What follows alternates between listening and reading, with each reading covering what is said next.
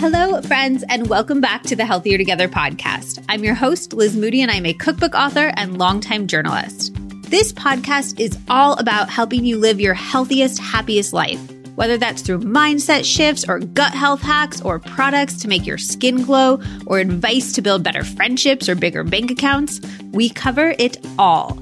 I am so excited to be kicking off 2022 with a topic that's relevant no matter what your goals for the year are productivity. I am literally obsessed with this conversation. It's filled with the actionable hacks and super pragmatic advice that I know that we all love, but it's also a broader, more philosophical take on what the point of productivity actually is, what we're trying to achieve by being productive, and what a good life looks like. My guest today is the incredible Chris Bailey, the best-selling author of The Productivity Project and Hyperfocus, and the host of the Time and Attention podcast. I personally picked up the productivity project like a year or so ago after a CEO that I admire recommended it. And it is truly one of the best productivity books that I have ever read. And I know that it's a go to for many of the most successful people that I know. Chris is also just an incredibly thoughtful and kind and lovely human to talk to. On this episode, he shares how to build a better morning routine, how to balance prioritizing what you want to do every day with what you have to do every day, how your self talk is hurting your productivity and how to change it, the best time of day to wake up for optimal productivity, the number one habit you should incorporate to be more productive, the seven causes of procrastination and how to overcome each of them, his thoughts on time blocking and other popular productivity hacks, and so much more. I love this conversation so much. I promise that it won't make you feel pressured to like get more done or stress out. It's actually incredibly calming and clarifying and filled with tools and approaches that you can use right now to create exactly the life that you want. I would love to hear what's resonating as you're listening. What are you going to try out? What did you learn? So screenshot and tag me. I am at Liz Moody and Chris is at Chris Bailey Auth, like author, like at C H R I S B A I L E Y A U T H. And if you are new here, Welcome. I am so glad to have you as part of the family. Be sure to subscribe on whatever podcast app that you're listening on so you don't miss any future episodes because we have such good ones coming up, including an Ask the Doctor Burnout edition and an amazing episode all about hacking your blood sugar to optimize your gut and hormone health, energy, and more. All right. Without further ado, here is Chris all about productivity. All right, Chris, thank you so much for taking the time to join me today. I was already complimenting you on your amazing singing voice, but I'm excited to hear it speaking as well. oh, should we do a sing song interview or would we lose absolutely everybody? I think if I sang, we would lose everybody, yeah. but um, your voice sounded so lovely. Um, Soporific, dulcet, tones. are, are, you are you a singer? Do you no, sing in the show? No, no. I sing in. The, I love singing. I think it's one of. I actually think that it's hard to be unhappy while you're singing. Like I've said, if you're having, I struggle with anxiety, and if you're having like a panic attack or something like that, honestly, if you put on a song you love and sing to it, it helps so much. But it doesn't help those around me, I would say. No, it, it makes them more anxious because you're singing. more yeah. anxious, yes. Can you start us off just by giving a quick introduction into kind of like who you are? I'll obviously introduce you, but I love hearing from people in their own words. Yeah. I always uh, I always struggle to explain what I do, but I, I write books on productivity. There there are some people who have normal interests like I don't know, being a, a nomad, cooking and doing all this stuff. My, my interest that's always followed me wherever I've gone has been that of productivity, which, you know, a lot of people hear the word productivity and what comes to mind is something cold and corporate and all about efficiency and effectiveness, whatever those terms actually mean. You ask everybody and they say something different. But I, I just see it as living with intention and working with intention and having intention drive the lives that we live, regardless of the context that we're in. And when, when you define productivity as just accomplishing what we set out to, it works in every context of our life. It works if we're trying to work, and it works if we're you know on a beach sipping a couple pina coladas if that's our intention for the day and then we do so I would argue that we're perfectly productive. But I guess you could say I study the science of productivity and intention and try to bridge that science uh, with how we can act and work and live a bit differently uh, each and every day to get more done of what we want. I love that take. And I was going to ask what you thought the point of productivity was because it does feel like we we live in a society that sort of worships productivity for the sake of itself and i think that it's we're almost like productivity obsessed but i love the idea that productivity is living out any part of your life in the way that you want living with intention in that did it take some work to be able to shift from just seeing productivity as like accomplishing tasks for work to having that beach sipping thing be part of productivity? yeah, absolutely. 100%. It's, and this, I, I kind of started on the opposite side of things. I started from the corporate world and uh, I worked at, you know, Nokia for a number of years, the government for a number of years, uh, seeing what productivity looked like in those kind of contexts. And I thought, where where's the the meaning in just getting more things done uh, as opposed to the right things done and uh, I, I love i love how you're asking that off the top because productivity is kind of a default value almost that we tend to adopt you know the world tells us in some way or another whether it's our upbringing whether it's uh, through media wh- whatever uh, that we need to make more money, that we need to become fitter, that we need to uh, become more active, that we need to become more productive. And we say oh yeah productivity that sounds great uh, without thinking okay what is actually the point of this endeavor into this realm of productivity? Uh, so yeah i'm happy you asked that off the top I personally think that people are the reason for productivity. Uh, you know, if, if you woke up and you were the only person left on the face of the planet tomorrow morning, it wouldn't matter how many things you got done uh, if you had nobody to share the fruits of that productivity with. Uh, we kind of need that North Star, whether that's living uh, a life more full of meaning, whether that's living in a way that we have more freedom to spend our time, our attention, our energy as we please, or whether that's more time for the beach, whatever it happens to be.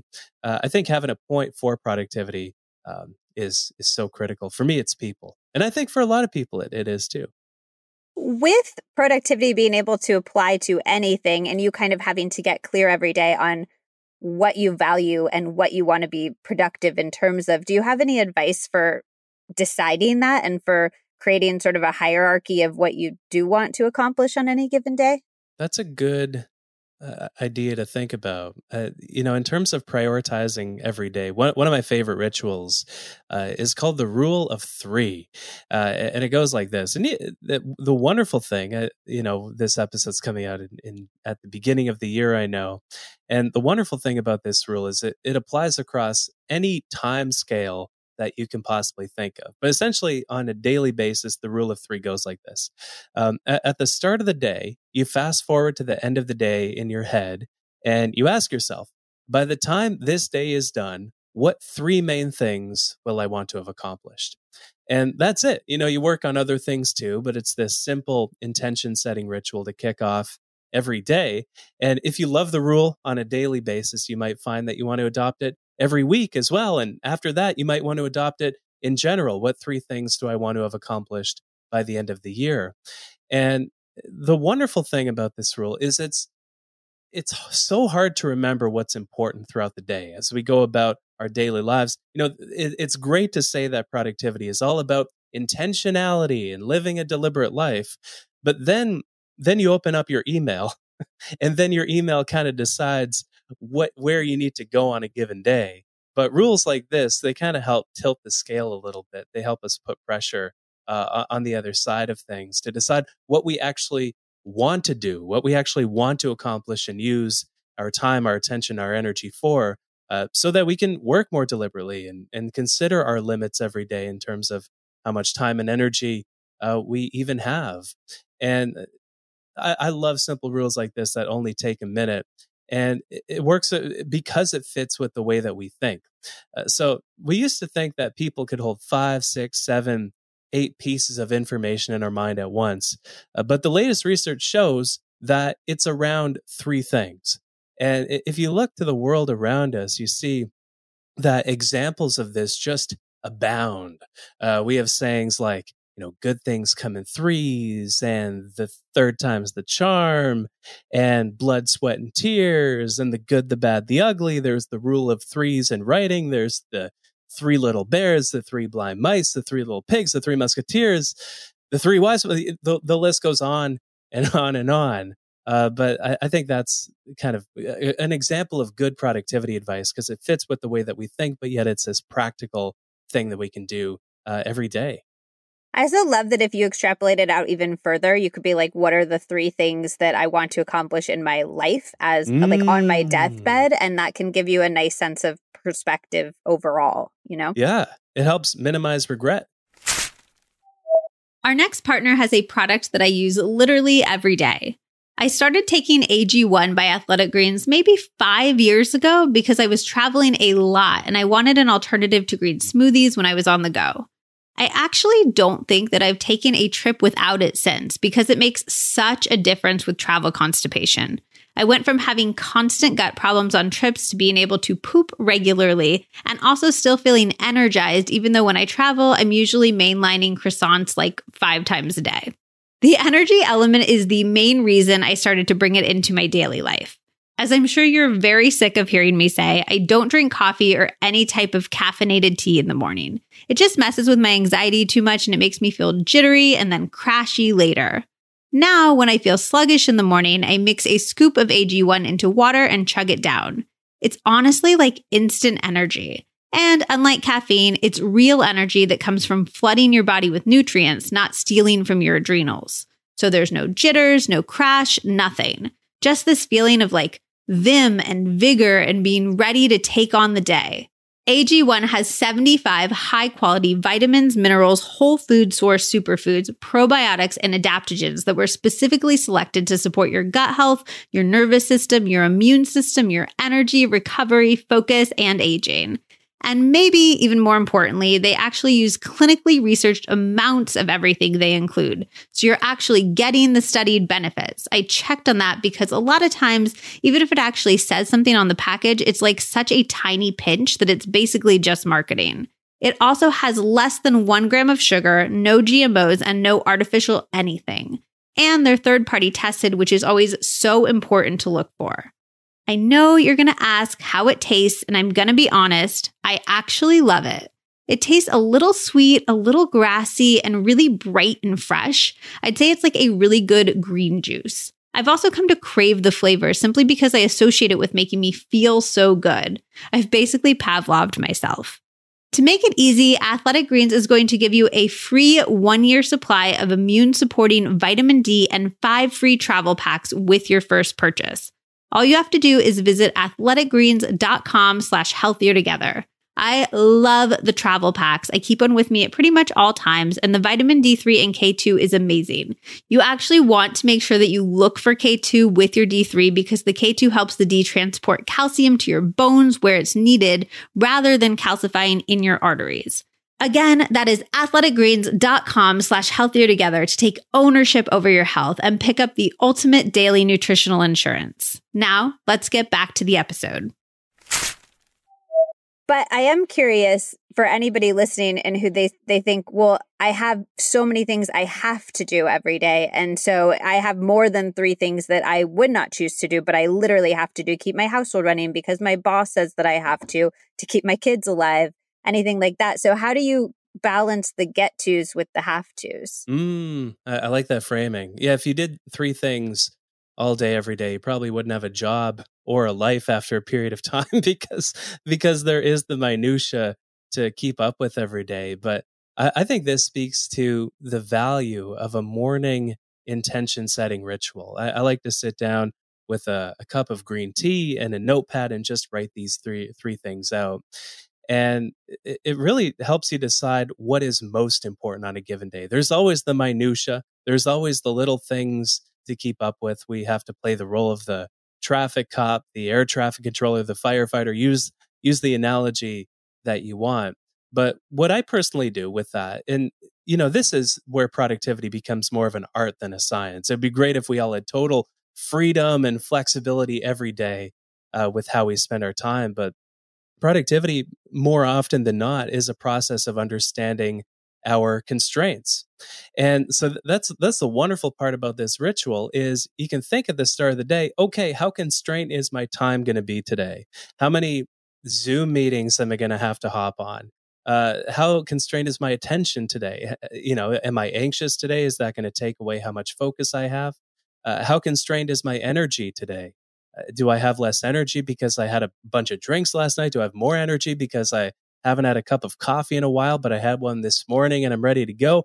You know, we can kind of account for the constraints. And I think that speaks to another important rule of productivity, which, you know, not only is it about in, intention, but it's also about awareness. Uh, I don't know that it is possible to become more productive without also becoming more aware of the circumstances of our day, uh, the circumstances of our attention, of our life. Uh, and w- we can get there by looking at our constraints. So, you know, no perfect solution, I guess. There's always the minutia, but we we can use the minutia to uh, inform the intentions that we set. And by the way, the intentions that we set if they really were the most important things at the beginning of our day, uh, when those emergencies do arise, when we do open up our email box and find the the five you know emergencies, the fires that we need to put out on a given morning, we can say, oh, wait a second, why don't I just cross compare those emergencies with the three intentions that I set at the beginning of the day? Maybe I need to swap out one of these uh, goals for the day with an emergency that arose, or maybe that emergency that was deemed an emergency as a, a threat by your mind is less of a, an emergency and, and, more of just something that that feels uh, more important than it is. Does that make sense? It does make sense. So, how did can you talk me through what an actual like intention setting in the morning is? That just doing the rule of three and kind of analyzing that, or is there something beyond that? Yeah, I, I, okay. You know, and, and this yeah, and that's something I think is that's critical to remember about productivity is you know it, it's one thing to you know want to become more productive and and invest in productivity advice, but for every minute we spend on on productivity advice, we have to make that time back and then some. Totally. And so the best rules, you know, they don't involve like organizing things for five or six hours every day and getting two hours of work done after the fact. They're lightweight, they're agile. Uh, so for me, it, it, just looks like making a. I, I, I have this. I, I, won't get into it. I, I promise.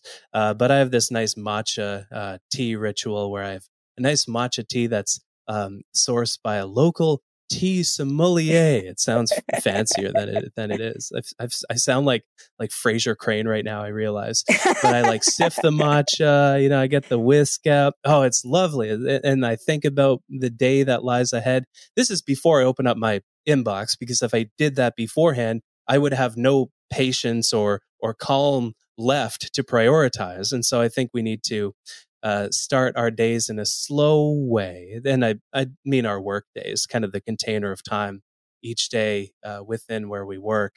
But I make that cup of matcha. I think about the day a little bit. That takes a few minutes, but I just make sure I don't listen to a podcast or or an audiobook at the same time. No offense if I, I, maybe somebody's even doing this right now, you know, preparing their a coffee and or matcha uh, with this podcast. So no offense if that's your ritual, but I, I find that slow mornings lead to deliberate days, and so I, I, like to start with that cup of matcha. Then I sit down with a a notepad and a sheet of paper because analog is nice. Analog is calm. It's friendly.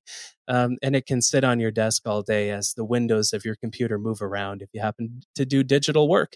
And I write down my three intentions that day. And I also write below that all the minutia that I have to keep up with, the, the people I need to uh, get in contact with, the things I need to write, the things I need to ship, the things that are less important, but still have got to get done. And how specific are your intentions? Could you give me an example of like your intentions for today? Yeah. Yeah. So number one is to edit two chapters of a book that, that I'm working on. Uh, number two is to write 500 words. And number three is to have fun in a few interviews that I happen to be doing today. Um, and so with those intentions is the attitude of the interviews, it's the mm. output of the writing, and it's the uh, scale and scope of the editing. And but by the way, when when you start doing this this ritual, you're not going to be good at it, as I found firsthand. and so don't like don't beat yourself up or anything like that. Uh, at the start, I, I would set an intention to say like write a thousand words, and I'd end up writing 500. And so the next day, I'd, set an intention because it didn't go well the previous day to write 250 words, and I'd blow past it and write another 500. And it, it took me a while because maybe I'm slower than most, I don't know, uh, to realize that I have about 500, maybe a thousand words tops in me every day, depending on how many other things I have going on. And so I think that awareness is something that is not just something we flick on or off when it comes to our productivity. It, it's something that we develop as a skill over time to understand our capacity. I love I love the permission giving to if you're trying anything new, be like I'm not going to be great at this at first and that's okay. I'm not supposed to. I think a lot of people get really discouraged when they're trying new things eh, when when it just it's not uh, instantly working or instantly making them feel better. Yeah, we have this pattern in our mind where whenever we try something new, we try to talk ourselves out of it almost mm. and pretend that we're not good enough, even though we don't know how good we should be yes. at a skill. And I find productivity is the same way. And uh, on some level, and this is something that I found personally the, the tough way firsthand, is the very idea that you want to become more productive on some level implies that you're not satisfied with where you're at already. Because if you were satisfied, why would you want to become more productive? And that that kind of internal conflict that those ideas created really led to a lot of uh, self reflection for me of what place does productivity have in my life? What place should it have in my life? And it led to a lot of uh, thinking around just the the importance of self kindness when it comes to productivity. We almost have to, you know, it's the two scale problem as we invest in our productivity we become harder on ourselves. It brings these thought patterns out of uh, out of our mind that oh i should be getting more done than that or oh, why did i only get two of my three things done today? or why do i keep procrastinating on this stuff? And why do i have no energy? And why can't i wake up at 5:30 and why can't i do this or that or or the other thing and it's remarkable. It actually uh, just how much of our self-talk that goes on in our mind is negative. Uh, the best statistics that i've found for this it's kind of hard to measure what goes on in somebody's head. You you have to ask them and do some random random sampling and a bunch of research jiu-jitsu to actually uncover this information in the first place. But the best research that i found on internal self-talk negativity uh, shows that it's around 80% negative. Right? That that's that that's like holy shit information. Sorry for the cursing. I don't know if you have cursing on the show. We're allowed, especially oh. with information that is this holy shit worthy. Yeah, isn't it? Isn't it? Like 80% is it, it, it's like i can't do this i shouldn't do this i won't be able to do this and i started getting this internal self-talk after I got my first book deal a long while back, um, or at least this is when I became aware of it. I'm sure I was getting it well uh, pre- previous to this point too. But I remember the first thing that crossed my mind. It was after I had embarked on a year long productivity experiment to get to the bottom of productivity device, try to filter out the stuff that works from the stuff that does not. Just that that's what I do. That, that's the approach that I take. And I, I remember collecting all this advice that worked and putting it together into something that vaguely resembled a book. And I got a book deal with the publisher that was on my dream list. It was with Penguin Random House. And I remember the first thing that passed through my mind at the time was, you know, you're a fraud. You have no reason to write this book. Why should people listen to you? Even though I'd kind of done the work up to that point to collect that advice. And that got me curious, you know, what other pieces of self talk that's so negative have passed through my mind. And there's constant, constant negative uh, a chatter that passes through our mind. Things like, why does it take me forever to get stuff like this? Why am I so hard on myself? Just these patterns of negativity in our mind. And the research shows 80% negative and the place it comes from, I, I did not expect, but it makes a lot of sense, is our upbringing. So when a parent talks to their kid, uh, it, it turns out that it's it's constructive negativity. You know, put that down or stop eating that, Chris. Things like that. Um, 85% of parental self talk has that negative bent to it, even though it's this constructive negativity. And so we begin to, to talk to ourselves that way as well. And I think this is something so critical to keep in mind, especially these days. We tell ourselves stories like, oh, everybody's getting so fit in COVID. Like, have you seen Jack or whatever? Like, oh, they're just so like a wall of muscle now. Like, why why am I gaining 20 pounds? Oh, but you know, we have this the, this internal self talk that goes on, uh, especially as we compare ourselves to others. Uh, that I think again, it goes back to that awareness idea. We just need to bring some attention to it. Yeah, I was going to ask because you are somebody who tests and tries all these different hacks for dealing with stuff. If you have something concrete that you found is really useful for dealing with negative self talk? Mm. Meditation, I find, is, I would say, almost essential to practice during more anxious times.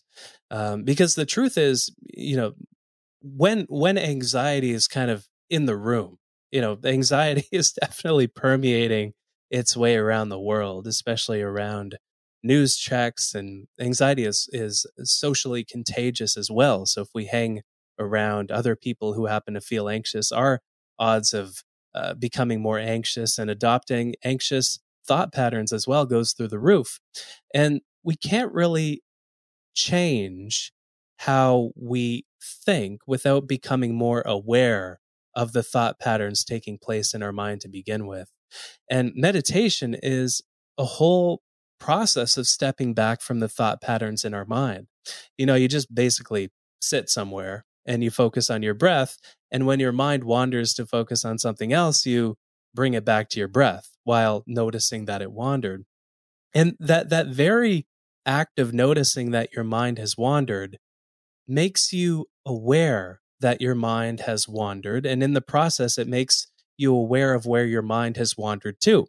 And it's this process of, of bringing intention into the moment. We think we have a lot of control over our mind, right? But like we, we think we can get it to do stuff, but yet we procrastinate a lot. And yet when we try to focus on our breath during a meditation session, uh, we become so hard on ourselves when our mind is wandering. Uh, we become like so so negative, like oh, why can't I even focus on my breath for for 30 seconds here? But that process of stepping back from the thoughts in your head and training your mind to notice the patterns of thoughts that just happen automatically in your mind uh, in response to what happens around you, most of which are conditioned from the lives that we've lived and the patterns and, and routines and habits that we've adopted.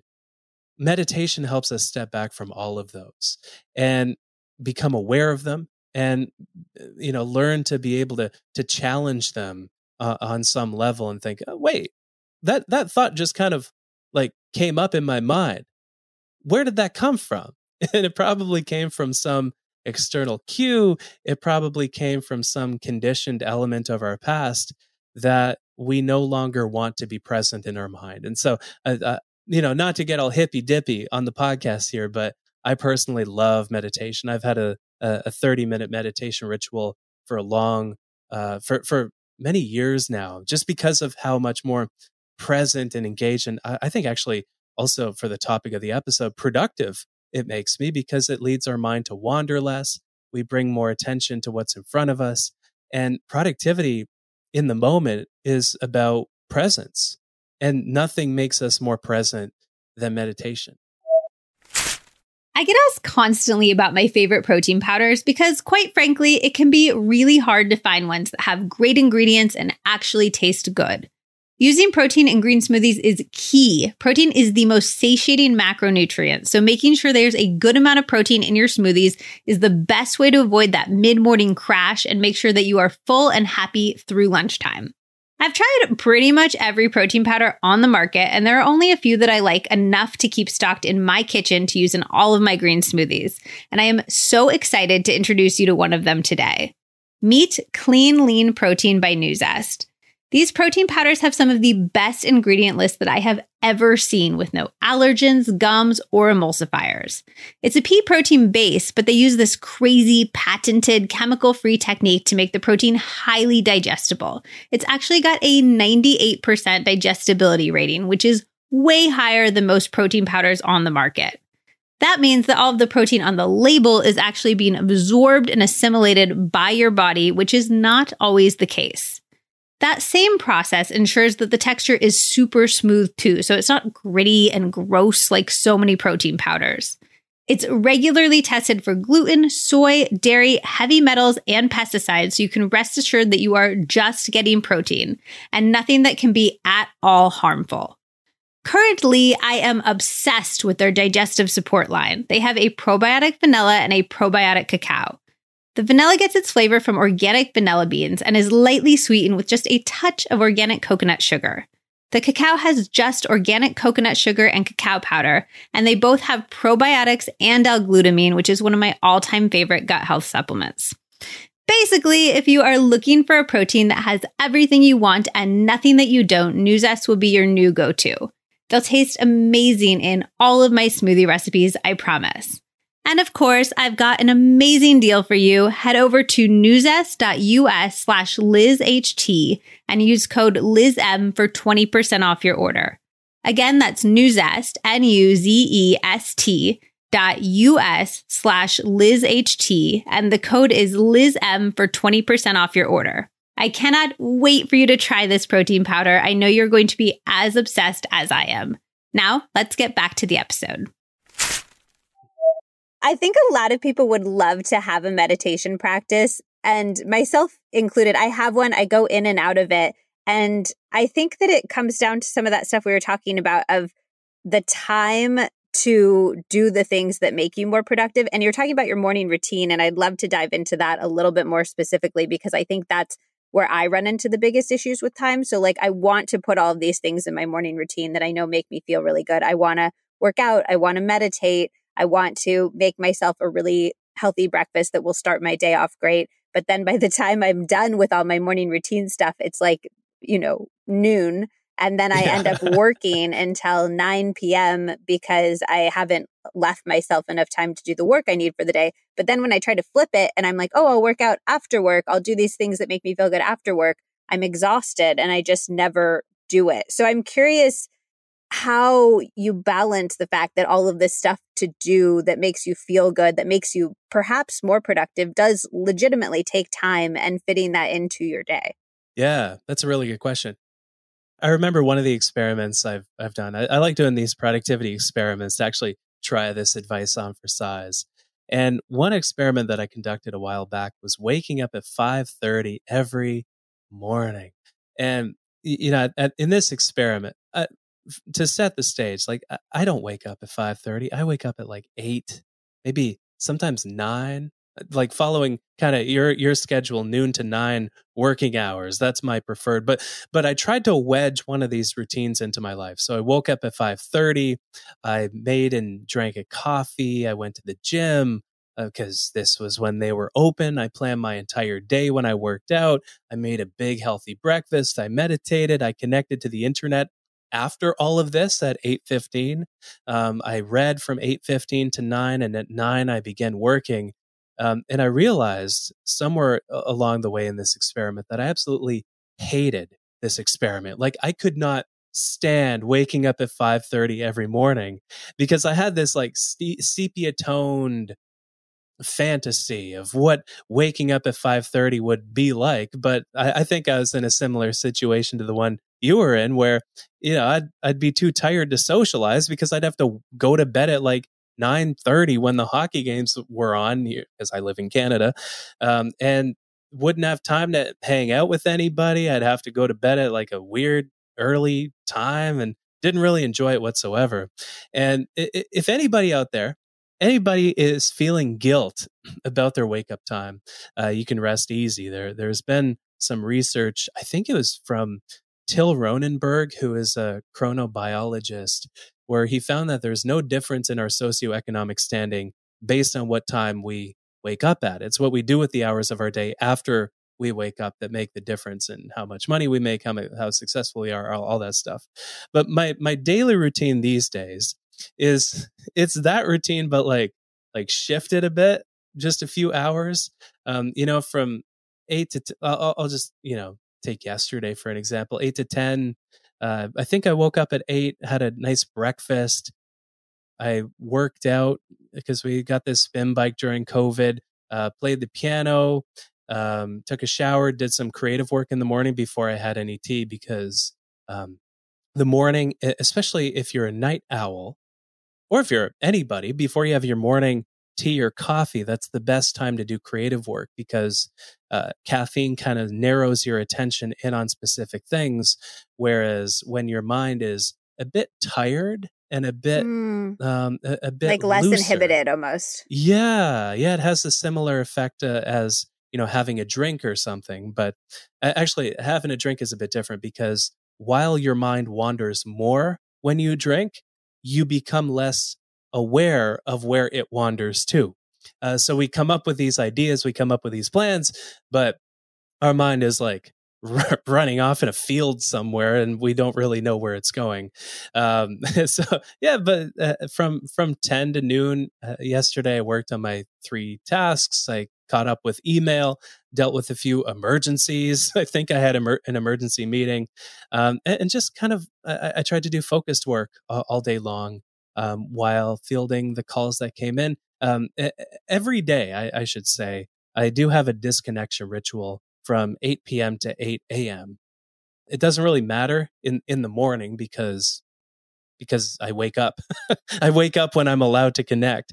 But in the evening, it's a lovely way of easing out of one day and into the next one.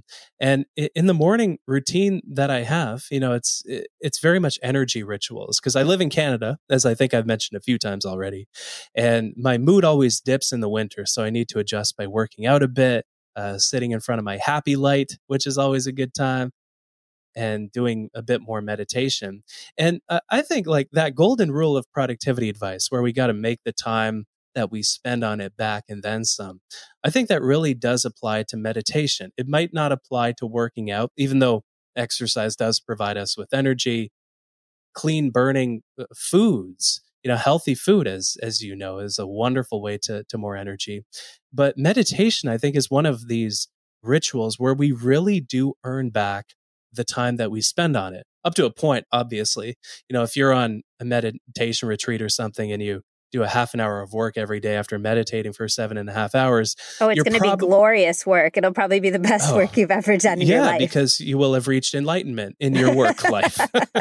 so you'll have nothing to worry about. You'll be super productive. But like, obviously, that ratio won't work. But uh, in terms of meditation, I, I think we tend to discount the role that attention has over our productivity.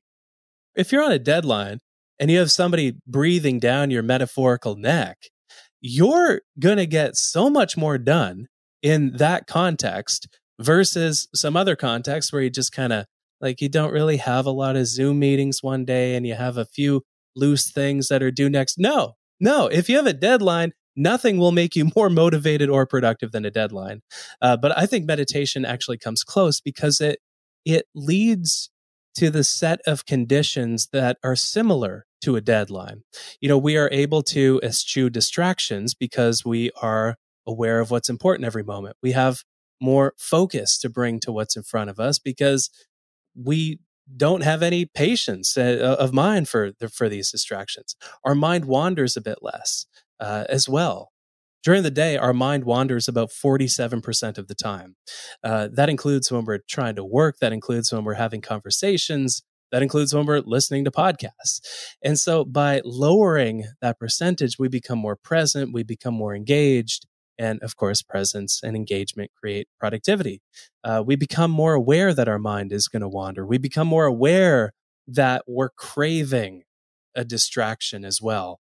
Uh, so I think meditate, you know, I wrote something called an Audible original a little while back called How to Train Your Mind. It's free if you're on Audible. Um, I promise not to plug my stuff too much, but it's all about the productivity benefits of meditation.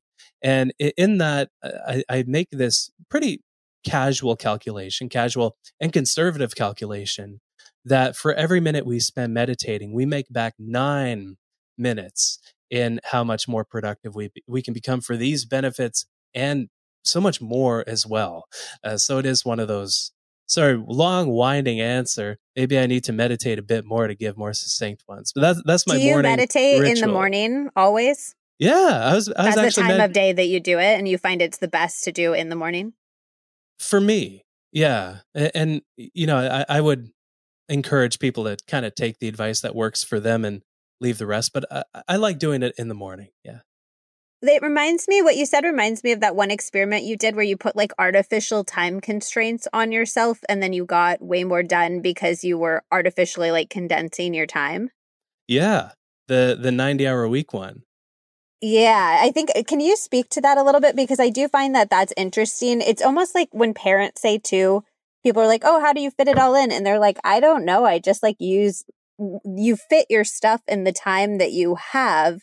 And if you have forever time, something takes forever. But if you have a very small amount of time, somehow you still manage to fit it in. And I think that's a fascinating concept. Yeah, yeah, it really is. So so that experiment was uh so one for one month I kind of alternated between working 90 hours one week and then 20 hours the next, then 90, then 20, uh, to see the effect that working these just nasty hours, these 90 hour weeks had on my productivity, punctuated by these luxurious 20 hour weeks. And, I found, you know, productivity, we should say, is not about how much we produce, it's not about how busy we are but it's about how much we are able to accomplish at the end of the day. And more than that, it's about whether or not we're able to accomplish our intentions. And so I, I, found looking through the logs of this experiment, first of all, I felt so much more productive during the 90 hour weeks, as you would expect, because I worked more and I felt less guilty because I wasn't slacking off like during these 20 hour weeks. But when I was looking through the logs, I realized that I accomplished only a little bit more during the 90 hour weeks than I did during the 20 hour weeks. And I thought like wait, really? Like and I kind of went back through the month in my mind and realized that yeah, it really is true. Time is less important than we think it is when it comes to our productivity. Like just the example you were giving with, with the busy parent. Um, and if you're a busy parent and the water heater breaks in your house, you're going to find a way to fit that in. It, it, just needs to get done in addition to the other things that you have going on. Um, and there's this phenomenon called Parkinson's law that's often talked about in productivity circles, where it, it states that our work tends to expand to fit how much time we have available for its completion. And I think this rule perfectly sums up uh, this particular experiment, where I didn't have 90 hours of work to do, and very few of us do. And we tend to overestimate just how much we have on our plate. Now, if somebody says they work 75 hours, usually they actually work about 55 hours. And if somebody works, eh, it says they work 85 hours, usually I think that translates to less than 55 hours. So we tend to overestimate how long we work. But not only that, but our work tends to expand to fit how much time we have for it. And this was one of the first experiments that that illustrated the importance of not just time with productivity. Like we've always had to manage our time around the schedules of other people, but the importance of energy and productivity. Right? Because if you give yourself a deadline for something, like let, let's say I came up to you and it's a Monday and I said, Liz, you won this all expenses paid spa vacation, but it leaves on Wednesday. So you have to get all of this week's work done in Monday and Tuesday. You would probably feel stressed for those two days, but you'd probably also find a way to get most of the week's worth uh, work of, of, work done uh, in those first two days of the week so you can relax for the rest of the week. And that 20 hour week kind of had that artificial deadline um, effect in a certain way where the work could no longer expand to fit how much time I had for it. Um, and I, I think this speaks again to having awareness when it comes to our work, awareness for how much time, attention, and energy we have, but also for how much we're able to accomplish so we can adjust the tactics that we use on the fly. We love talking about our gut health here on the Healthier Together podcast, which is why I'm so excited to share the life changing Seed Daily Synbiotic. I actually discovered Seed back when I was working as an editor full time. A bottle came across my desk and I was instantly taken by how cute the green glass packaging is. Then I found out that that packaging was actually refillable so that Seed could share its products as sustainably as possible. And then I actually looked into the research behind Seed and well, I was blown away. First of all, Seed is not just a probiotic, it is a synbiotic. That means it contains both pre and probiotics, which is super important. In fact, if you remember my Ask the Doctor Gut Health edition, we talked about how prebiotics are one of the most important and often underlooked components of great gut health. Let me break it down for you. Probiotics are the live bacteria that are so beneficial to our gut health, but prebiotics are the food that those probiotics need to thrive. If you don't have ample prebiotics, the probiotics you're consuming will be undernourished and not be able to help your health in the way that you want. Speaking of your health, there's also a common misconception that probiotics or synbiotics are for people with gut issues, which is so not true. Like, yes, the seed synbiotic is amazing for your gut health, but your gut health impacts everything in your entire body your skin, your mental health, your cardiovascular health, your ability to actually assimilate the maximum amount of nutrients from all that healthy food you're eating. Having a happy gut is critical for all of it. It is hard to narrow down everything else that I love about seed. I am extremely particular with my supplements and I don't take many, but seed is just stellar across the board. It's been tested and tested and tested. Seriously, their testing process is bananas to make sure that it has 100% survival through the digestive process, which is so rare. And somehow they do all of that without needing refrigeration, which is very handy. I find that when I have refrigerated probiotics, I just forget about them and they get buried behind like old jars of pasta sauce. Whereas I keep these on my bedside table, so I'm reminded to take them every single night. They also contain the 24 strains that are the most scientifically studied to support your whole body's health. I am obviously passionate about this stuff. Taking care of my gut has been a key part of my own anxiety journey, and seed has been a vital part of that. So feel free to reach out with any questions. And if you like learning about gut health and how probiotics and prebiotics actually function, I highly recommend heading over to seed.com. They have a whole educational section that breaks down the science behind your microbiome in some of the easiest to understand ways that I have ever seen.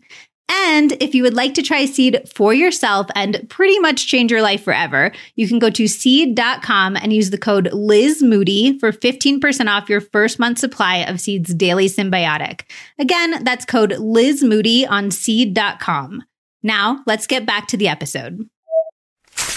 Just to put a pin in the morning routine conversation, would you say then that it's worth including things in your morning routine that either give you back that greater amount of time like you said when we're trying to do something productive before taking time away we need to get more time back. So something like meditation or things that contribute to your energy because that's another big thing for productivity or things that line up with those values and intentions. And if it doesn't fit with one of those categories then that's probably a good sign it doesn't belong in your morning routine I think that's a good way of framing it. Yeah. And as it relates to our productivity, I, I, kind of zoom out to the productivity landscape. And when you look at the helpful strategies out there, the ones that actually allow us to earn back our time, uh, they usually fall into three categories. Um, out of all the different stuff we can do, they, these are the most helpful three. Um, they either either fall into how well we can manage our time, how well we can manage our attention or how well we can manage our energy. And so for energy, you know, working out, making a healthy breakfast, getting a proper amount of sleep, having good uh, wind down and startup rituals each day, starting our days slow so we can think more deliberately on a given day. Those are wonderful rituals that help our energy. Uh, for focus, rituals like meditation or going on a morning walk or just doing something to let our mind wander so we can uh, some, uh, unearth some of the ideas that are floating around inside of our mind are work wonders uh, for managing our time, blocking off certain parts of our day or or prioritizing things with the rule of three. M- many days I choose to set three personal intentions as, as uh, on top of the three work intentions because then that way we can decide just how balanced we want to be. And on top of that, th- this is obviously all in a work context, but I, I totally agree with the word that you used, values. What is productivity advice, but guidance to how we can live a life true to who we are and what we value uh, over time. And so reflecting on how what we do in the morning contributes to what we deeply value, I think is a critical component too. Okay, let's talk about procrastination because I would be remiss if we did not. For me personally, I think that my biggest reason for procrastination is my perfectionism. Like, I think it's 100% related to the fact that when I am thinking about starting a task, I don't know if I can live up to my own standards with what I complete it as. And so then I just get so in my head about starting it at all. Do you think that's common? And is there an easy solution for that? You would be surprised. Um, the the research that I've shown, or, or that I, that I've seen on procrastination and perfectionism, has actually shown little relationship between the two ideas whenever I encounter the studies like that, I, I, make sure to dig into them a little bit and say, okay, is is this really as it sounds? And multiple studies have shown that there's not much of a correlation between uh, perfectionism and procrastination, but there are, I think, seven attributes that a task can have that make us more likely to put it off. And usually those task attributes relate to things that we want to do well uh, and that are challenging. So I'll, I'll, try to remember them now live on the podcast. Um, but but those those are whether a task is boring. So if a task is boring, you're more likely to put it off. Uh, if a task is frustrating, you're more likely to put it off. Uh, if a task is difficult, you're more likely to put it off.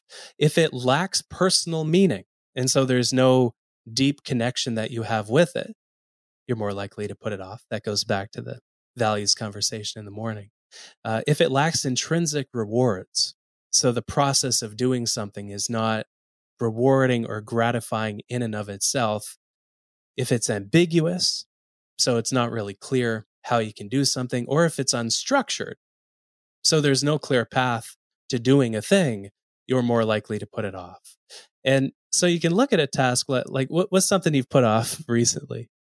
I so like a regular thing that I put off. I mean, honestly, I think all of those apply to a lot of the things I put off because my day doesn't have a lot of structure because I yeah. work for myself. So I have to wake up every day and define what my tasks are for the day. I don't know if I make a video for Instagram if it's gonna perform. I don't have really guidelines on what makes people love it versus not love it. So like all of those things sort of universally apply. Yeah. oh, that's funny. Yeah. The the the example that's coming up in my own life right now is uh, bookkeeping. So I have all these receipts from the last year and my accountant keeps bugging me to get on labeling them and stuff, but like a task like that, like if you're self-employed, the the work by its very nature is more uh, lacking in and or lacking in structure and is definitely more ambiguous. But something like gathering receipts, man, that's boring, frustrating. It's so oh, boring. It's the worst. Yes. yeah. So the more of these things that a task has, the more likely we are to put something off. But but there is a bit of science behind how we can flip these things. Um, w- one way is to just think, okay, how can I make this enjoyable for myself.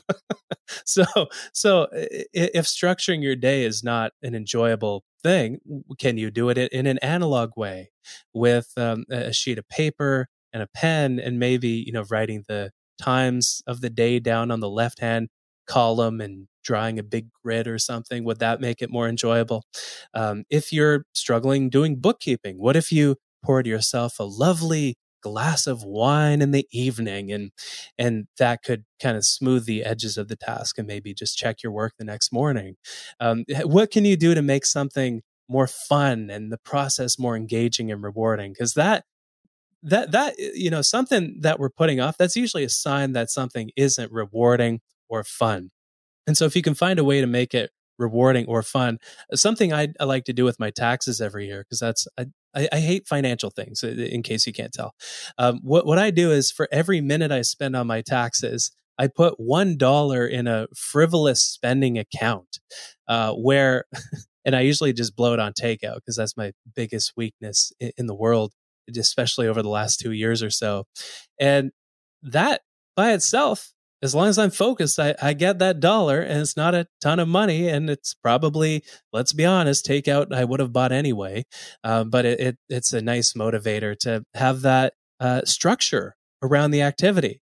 You know, it doesn't matter if an activity is unstructured in and of itself. If you can superimpose a different structure such as that onto it, it, it serves as another motivator. Uh, another one is to shrink resistance which eliminates a lot of the, these triggers at once. And so meditation, I feel I've talked about meditation like half this episode. So please excuse another example that involves meditation. Uh, but let's say you want to get into meditation and you, you set some goal of meditating half an hour every day. There will come a time where you do not want to meditate for half an hour on a given day and you think, eh, screw it. Like, I'll do it tomorrow. Well, an alternative to that is shrinking your resistance or, or uncovering, uh, discovering, finding your resist- resistance to a task. And so you might think, okay, do I feel like meditating for half an hour today? No way in hell. Okay, what about 20 minutes? Mm, no. What about 15? No, the thought of it puts me off. Okay, what about 10? No. Five? Yeah, I could do five. And and so that's kind of your resistance level to a different uh, to a certain task. And so you meditate for five minutes and you can keep going past that point if you want but you don't have to. And this works across anything that you might be procrastinating on or simply defining the very next thing for doing that after you find your resistance level. Like, can I just clean my house for five minutes? Can I just work out for five minutes? Yeah, making making it really simple and tangible, and then you know we'll likely continue going. But if we don't, that's fine too. Yeah, yeah, you can do anything for five minutes. You could probably do a plank for well, maybe not a plank. No, I don't think I could. When I worked as a magazine editor, I wrote more than a thousand articles about turmeric because pretty much all of the doctors that I used as sources kept recommending it or citing it as one of the supplements that they would personally take. Here's the background. Turmeric is one of the most powerful ways to fight inflammation. In a nutshell, there are two types of inflammation, acute and chronic. Acute inflammation can actually be a good thing. It's one of the ways that your body heals and repairs itself. But when that system goes haywire, we get chronic inflammation, which essentially makes your body feel like it's constantly under attack.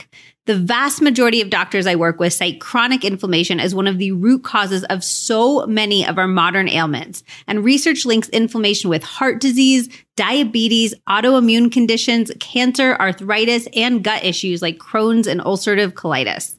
I am never going to sit around and tell you that a supplement will cure everything that ails you. But if you're looking for a turmeric supplement to help get your inflammation under control, I am extremely impressed with Paleo Valley's. To increase the bioavailability of turmeric, you need to consume it with black pepper, which most people know, and fat, which many people forget about.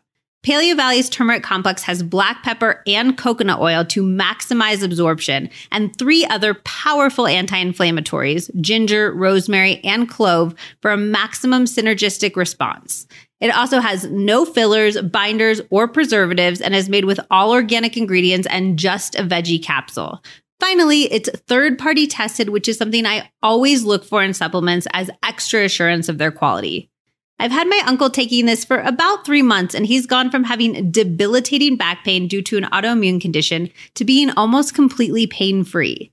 Paleo Valley has a number of other incredibly high quality food derived supplements, including a vitamin C that I adore. Vitamin C is my ultimate favorite supplement for skin health and a neuro effect mushroom powder that Zach loves for increasing energy and focus. So definitely explore their website.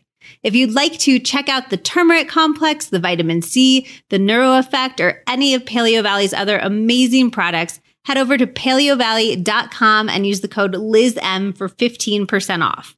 That's paleovalley.com and code LizM for 15% off your order. And if you have any questions, feel free to hit me up on Instagram. I love chatting about this stuff. Now, let's get back to the episode. So that was a few of the things. What about things like the the ambiguity? Is that just a matter of defining the thing that you're supposed to be doing so that you know very clearly what that is? Yeah. It's often more a process of looking at the process instead of the execution of doing something.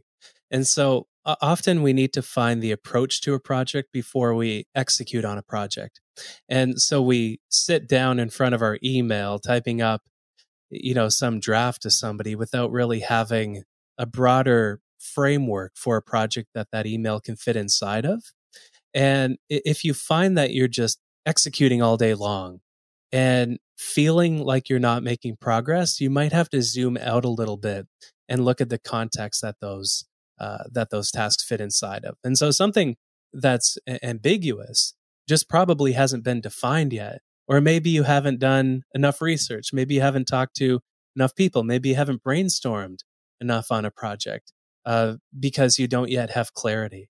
And so, however, you can get clarity into the broader scope and scale of a project, that's a great way around ambiguity. Well, and that might be a good moment, I'd think, for a broader rule of three, like not a daily one, but maybe a weekly or monthly or annual one. Yeah. Yeah. And, and also a list of projects. Um, so, not to give people too many tactics and homework and all that stuff, but one of my favorite uh, things is the weekly review, where I have two. Here, I'll open them now. I have I have two lists, kind of all the projects that are going on in my personal life and in my work life. And so for personal ones, they include, you know, ongoing things like building a body that I'm proud of, um, getting to a plant based diet, um, saving up for a rental property, getting my VO2 max up to a certain level. These are projects that I've kind of in the middle of right now in that context of my life. And there's there's a bunch of them, but having a weekly review to remind yourself of the projects that you're in the middle of uh, is immensely immensely helpful. And of course, there's the work ones like you know write the book, do different speaking engagements, record podcasts, all that different stuff. And so having that ten thousand foot view of everything that's going on in your life it might sound daunting and maybe at the beginning when you capture all the different projects that you have going on a project being anything that has um, an end deliverable where it becomes obvious that the project is completed. Uh, that might sound daunting to review, but it's actually quite refreshing because you review it every week. And if you don't have time for something on a given week, you'll review it at the end of the week. So you can define what you work on the next week while looking at your three uh, yearly goals as well. Well, and it's daunting, but it's even more, I think, daunting or scary to picture you know, I've had those years of my life go by where I'm just like, what did I do this year? Like, yeah. how did this contribute to my overall larger vision of my own life, whether it was in my relationships or my personal goals or my career or any of that? And I think that's an even scarier prospect than kind of checking in with yourself on a regular basis. Yeah. Yeah, it really is. And and one tactic for that that I personally love to do is keep an accomplishments list. Uh, so throughout the there's kind of two levels that I found that a, an accomplishments list works on. There's the weekly level where if you feel like you're treading water and you're not making any progress at all, just write down everything you accomplish.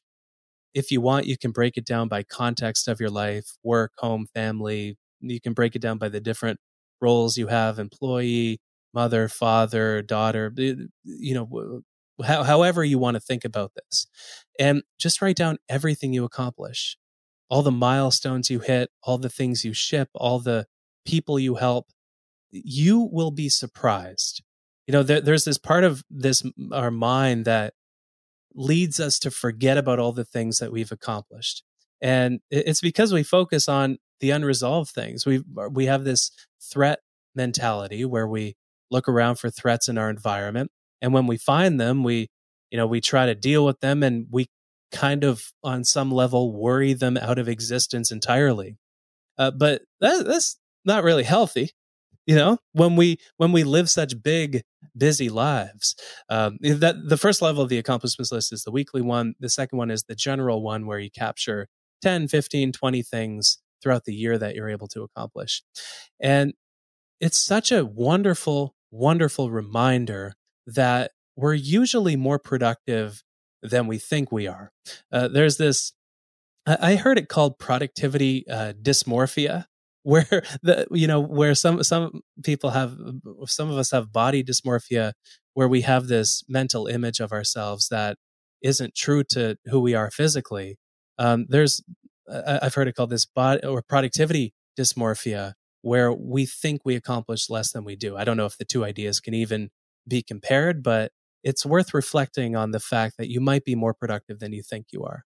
I love I love that. I'm going to start doing that for sure. I also think there's we have such negativity bias in so many ways in our lives. We like you said from childhood we're almost trained to accept the more negative comments both intrinsically and extrinsically and I think that's a really beautiful way to just fight that, to build a ritual to to fight that. Yeah, you're doing okay. you need to remind yourself. Let's, Unfortunately, that we have to remind uh, well, ourselves. But it's not. I mean, I think there can be something really beautiful about being your own biggest cheerleader. Yeah, yeah, it's I it's would, so true. I'd love to speed round a little bit. So oh. you've tried so many productivity hacks. I would love to hear like maybe two or three that have stuck and that you actually do in your daily life that we haven't talked about yet? Mm, that's that's a good one. Um, I, I would say resetting my caffeine tolerance on a regular basis.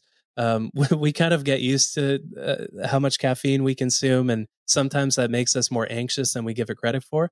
And so, resetting my caffeine tolerance on a regular basis, um, whether it's alternating days without it, is really helpful. And mind wandering, you know, our, our, best ideas come to us when our mind is wandering, whether we're in the shower, taking a bath, walking through nature, going for a run, working out, meditating. when our mind is thinking, when we want to be focusing on our breath, they rarely come when we're focused. And so, mind wandering would be another thing that's worked well. Oh, and hasn't stuck, right? Was that the, the other part?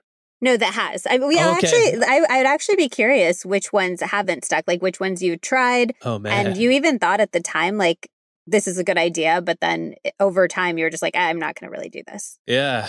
Well, one of them was waking up early. I, I think I already talked about that, so I don't know if it counts. But by God, I am not a morning person. I I will wake up at like eight, nine if I can. That's the perks of being self-employed. I'm basically unemployable because I wake up so late.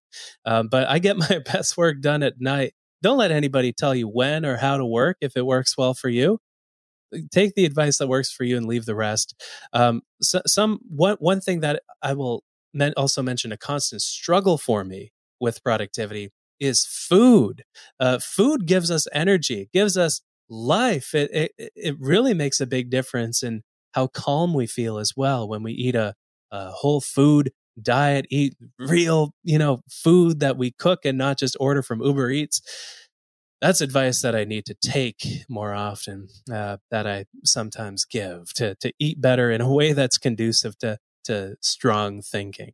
Well, and to apply your own hacks to that, you could, um, you know, make it fun. You could put yeah. on a podcast you love, have a glass of wine on a Sunday, and make yourself a big batch of healthy, delicious food that you can have ready to go all week long. I will commit to doing that right here, right now. Amazing. What about time blocking? Do you believe in time blocking? Do you think that's effective? And do you think there's a way that we should be doing it that maybe we're not?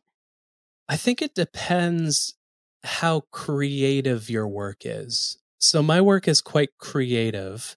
And so I don't time block because I find that creativity happens in the moments between focus. Um, and scheduling time and trying to focus all day long is a recipe to create work that isn't creative. Um, I, I, do think that there is some modicum of a healthy balance that can be uh, attained through time blocking, where you time block in the morning or the afternoon or for a few days throughout the week. But I, I personally don't do it. I, I like to keep my schedule as loose as humanly possible. That's not always possible in the in the era of Zoom calls and, and virtual things all day long. But uh, I, I find that white space is quite beautiful when it comes to doing work that is creative. But I, I, I do recommend it if you have a lot of focus work to do. Do you does that include things like Pomodoro? Like I know a lot of people when they're writing or doing creative work, they like to do the 20 minutes on, I think, and 10 minutes off. Does that do you not do that as well? I usually don't. No. Um, what my my piece of advice, if you want to write something, is to get a deadline, however you possibly can. Um, because there's all these hacks out there, there's all this advice, there's all these, but the best thing that is possible if you want to write something or if you want to ship something is to get a deadline and get that deadline from somebody that you do not want to let down. Uh, for me, it's my book editor. I, I work with uh, him to just define deadlines for every single chapter. How many words I'm writing. I submit progress reports to him and an accountability group that I'm a part of that I don't want to let down. Find a deadline. Go deadline hunting however you possibly can. You don't need hacks often. You just need a deadline. Do you have any favorite apps for helping with productivity? Yeah, I, I love the app Things uh, for managing tasks. I love Fantastical for managing all my calendar events. I love the, I'm just poking around my phone right now. Uh, I love the app uh, Drafts for capturing ideas throughout the day. I love the app Streaks um, which is if you want to find people in your area to go streaking. No, it's it's for tracking. Uh, it's a habit tracker, so you can like keep uh, keep a tally on all your habits. Mine right now are take the probiotics every day, vitamin B, D.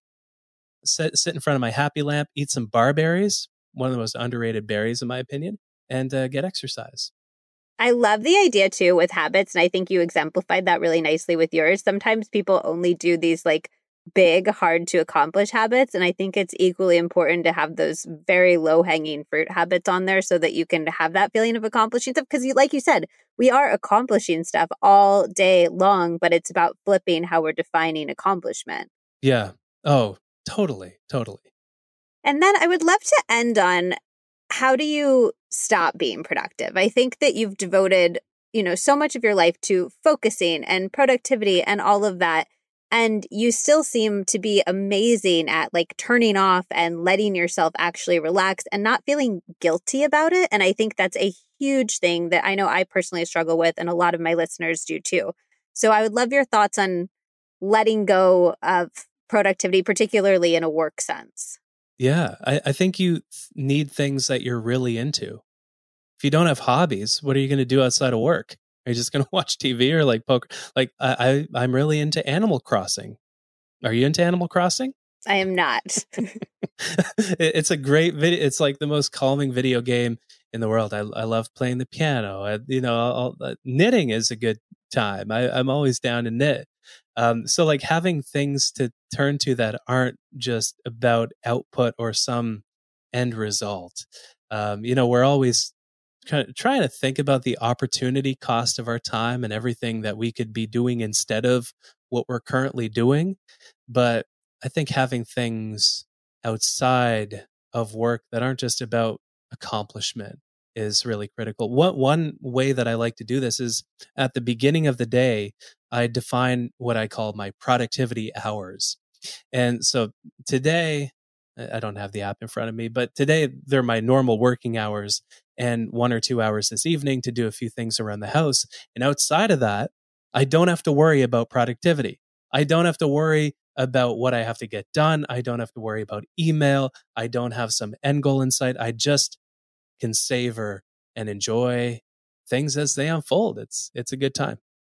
Yeah, I, it's just interesting when you say opportunity cost. That's so resonant with me though, because it just feels like like I want to do that so badly, but I I feel this strong sense of like, well, somebody else out there is doing something that eh, that gets them ahead more. You could be using this time more efficiently, and future you will appreciate now you. And I don't know. I, I it, the missed opportunity cost is hard for me to psychologically come to terms with. Yeah, and and that's where the guilt comes from. We don't feel guilty when we're present because the guilt that arises with how we spend our time is kind of this um, uncertainty almost of how we've spent our time in the past, and it's very related to I, I think doubt and worry. Where when we feel doubt, we're kind of questioning how we're spending our time in the present, and worry, of course, is, is this feeling of discomfort that comes from the future. And I think all of these feelings fill the vacuum that a lack of intentionality leaves when there is an intention behind what we do. And this is something that I've found firsthand. When we decide ahead of time, A, what we're going to work on, B, when we're going to work on it, like by defining those productivity hours, we know that productivity hours will come again the next day. There will be time to work. There will be time to get things done in our personal lives too. And we can capture that for later on, but we can rest today. Uh, so, yeah, guilt, doubt, and worry are uh, really informative emotions, and they usually connect with that opportunity cost of our time. Mm, that's, yeah, that resonates with me a lot. Mm. Thank you so much. This conversation, honestly, like I was expecting some good productivity hacks and I definitely got those, but it, it was um a lot more philosophical and about like, I don't know, like what we're on this planet to do than I even expected. And it was really beautiful. Oh, I'm happy. Thanks. To, Thank you so much for having me on. Where can people find you if they want to, you know, find your books, find your journey? Yeah. So my books, uh, the first one is called The Productivity Project. My second one is called Hyperfocus. My third one is the Audible original that I already plugged, and uh, at the risk of being self promotion, overly self promotional, I'll say the name is How to Train Your Mind. Again, uh, my podcast is called Time and Attention. All those are available wherever books and podcasts can be downloaded, and my website is a lifeofproductivity.com. Well, thank you so much for joining us today. Yeah, thanks for having me. You're listening to the Healthier Together podcast. I hope you loved this episode with Chris. I hope there were lots of little takeaways and tips and tricks that you want to try out in your own life. Please tell me what you're doing. I would love to hear from you and cheer you on. So you can tag me on Instagram. I'm at Liz Moody. Chris is at Chris Bailey Auth, like author. Also, if you did love this podcast, I would so appreciate a quick rating or review on whatever podcast platform that you listen on. Spotify actually just added ratings and reviews. So you can do little stars on there. So if you listen on Spotify, I would love a quick rating or review on Spotify. And if you listen on Apple Podcasts, I would love a quick rating or review over there. It is one of the best ways to help other people find the podcast. And I so appreciate your support.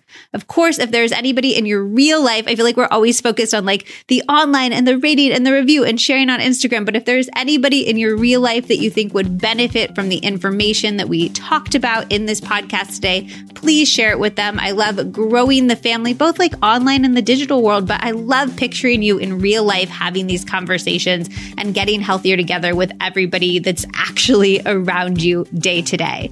All right. I love you. I am so excited about 2022, and I will see you next Wednesday on the next episode of the Healthier Together podcast.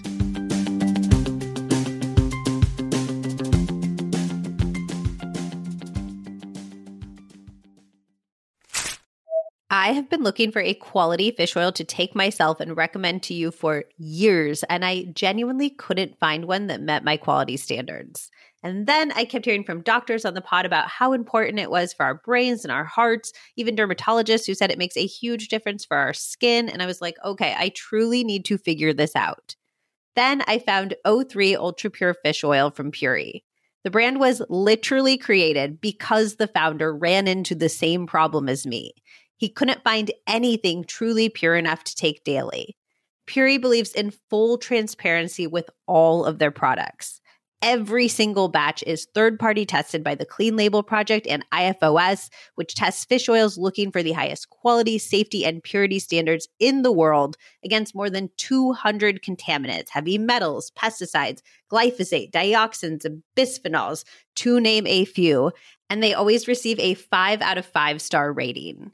Every Puori bottle actually comes with a QR code so you can scan and see the results for yourself. This is well above the standards of any other fish oil I've found, which is so important to me because if I am consuming something for my health, I don't want it to actually be causing harm. Puori's fish oil is so fresh, you'll never get any gross, fishy burps because every batch is tested to make sure it hasn't oxidized and gone rancid. And yes, that is where those burps come from. Do not just take my word. With Puri, you can find actual data behind every single batch, which makes Puori a supplement brand that you can trust. Right now, Puori is offering my listeners 20% off their O3 Ultra Pure Fish Oil and all of their great products. Go to my special URL, puori.com slash Liz Moody, and use my promo code Liz Moody. This even applies to the already discounted subscriptions. You will get almost a third off the price. Go to P-U-O-R-I dot com slash L-I-Z M O O D Y. Do not wait. Use promo code Liz Moody at P U O R I dot com slash Liz Moody.